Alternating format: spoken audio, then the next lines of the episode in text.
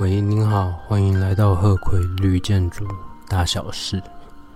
这一集的内容是 EAC Two Energy and Atmosphere Credit Two 能源与大气环境第二个得分项目，它的名字是 Optimize Energy Performance 最佳化的能源表现。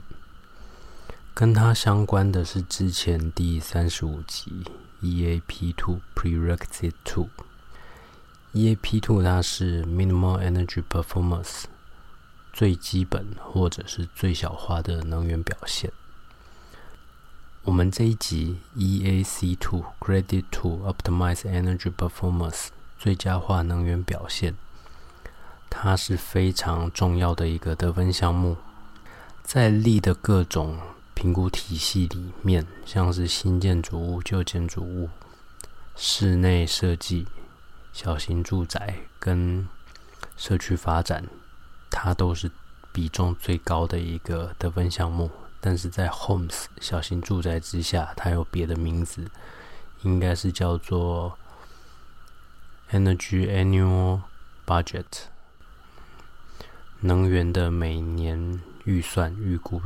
大概就是这样。好，在我们现在讲的 BDC Building Design and Construction 建筑设计与营造，简称为新建筑物。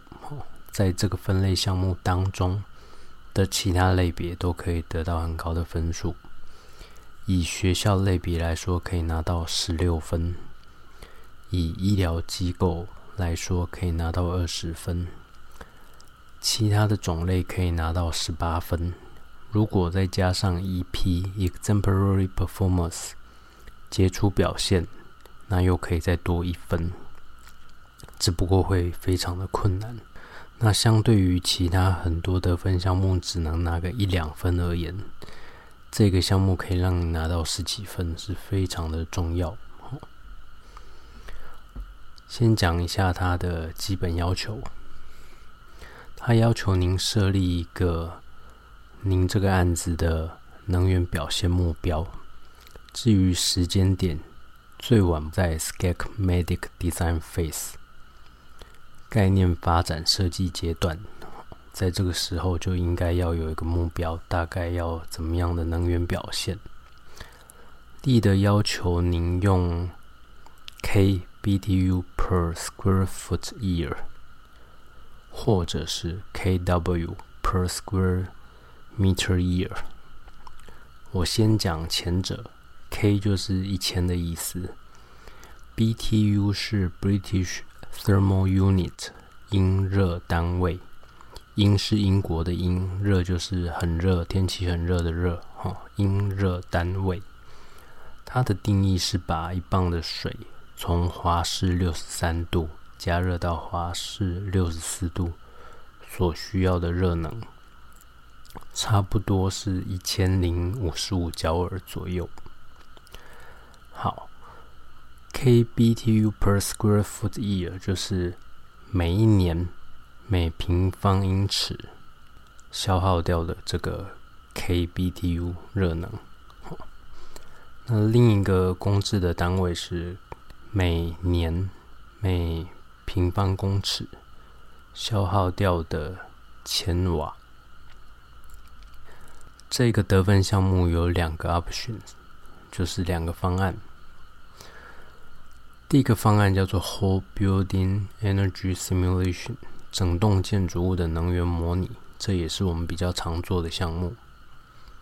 这里会有一个表格，那我挑重要的来讲，就是说。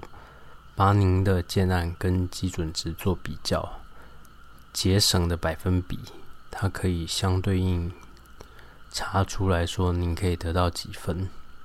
哦，那因为在这个类别之下，会有新建筑物、重大翻修、核心及外壳，还有学校跟医疗机构，我就讲最常用的 NC（New Construction） 新建筑物。但是我要回头提一下刚才讲的 prerequisite to 必要项目或者是必要条件，在这里要求至少节省百分之五。才可以符合力的要求的必要条件。至于我们现在讲的这个得分项目，您至少要节省百分之六才可以拿一分。嗯，那表格蛮复杂的，我就挑几个重要的来讲。譬如说，您节省百分之十就可以得三分，百分之二十得八分，百分之五十得十八分。如果再往上节省到百分之五十四的话，可以得到 EP（Exemplary Performance） 杰出表现，又可以再多一分，这样合起来就是十九分。这个比重非常非常的高。好，如果您的案子有申请我们在第五集提到的 IPC One，它的得分项目大范围跟得分项目的名字一样，Integrative Process。整合的步骤，哈，如果您有申请这个整合的步骤，那您需要先准备一个 Basic Energy Analysis，基本的能源分析。在刚才讲的这个 IPC One Integrative Process 整合步骤里，它使用的名字应该是 Simple Box Energy Simulation。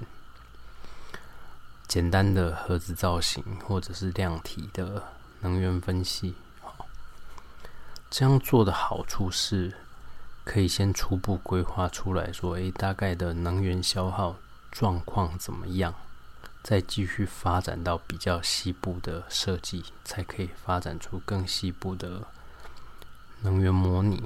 那在过程中，如果觉得，诶，好像这个量体它。会消耗掉太多的能源，就可以及时做一个调整，而不是说直接做比较精细、比较花时间的能源模拟，然后发现它表现不好再回头改，这样比较浪费时间，不划算。我刚才讲了 Option One 是第一个方案，整栋建筑物的能源模拟。接下来我要讲 Option Two 第二个方案，它的名字是。Prescriptive compliance，规范的符合。他提到的是 ASHRAE fifty percentage AEDG Advanced Energy Design Guide。ASHRAE 这个名字我应该提过很多次，就是美国冷暖空调工程师协会啊，全名我就不念了。这百分之五十，它没有写在标题，那是应该是写在说明里面。好，那 AEDG Advanced Energy Design Guide 就是进阶的能源设计准则，它提供了四个路径，但是这四个路径是针对于不同的建筑物类别，分别念给您听。第一个是 Small to Medium Office Buildings。小型到中型的办公室建筑物。第二个是 medium to large box retail buildings，中型到大型的盒子造型零售的建筑物，意思就是比较方正的量体。第三种是 K to twelve school buildings，幼稚园到高中三年级学校类别的建筑物。第四种是 large hospitals，大型的医院。刚才讲的这四个类别就可以使用这个 option two 第二个方案，但是这个 option two 它的上限就只有到六分，而且没有加分项目，所以比起刚才的方案一，它可以拿到的分数非常的少，所以一般就很少使用。在它之下提供几个不同的选项，每一个选项可以得一分。好，刚才讲说上限是六分，所以它有六个选项。第一个是 Building Envelope Epicot，发音不太好，不好意思。它是指建筑物的外壳不透明的部分。所谓的不透明，大概就指指墙壁、屋顶等等。第二个是 Building Envelope Glazing。glazing 这个字一般是可以讲瓷釉，就是那个陶瓷啊、上釉啊，但是在这里是指窗户的玻璃啊飞机的窗户玻璃也是用这个字 glazing。第三个方案是 interior lighting 室内灯光，第四个是 exterior lighting 户外灯光，第五个比较重要，叫做 plug loads 插座用电。第六个 additional interior lights for sales floor 销售区域室内灯光的进阶要求，但它只针对于刚才讲的四个类别当中第二个 medium to large box retail buildings 中型到大型量体比较方整的零售类建筑物。好，至于如果不在刚才讲的这四个类别当中怎么办？您可以使用 Option One 第一个方案。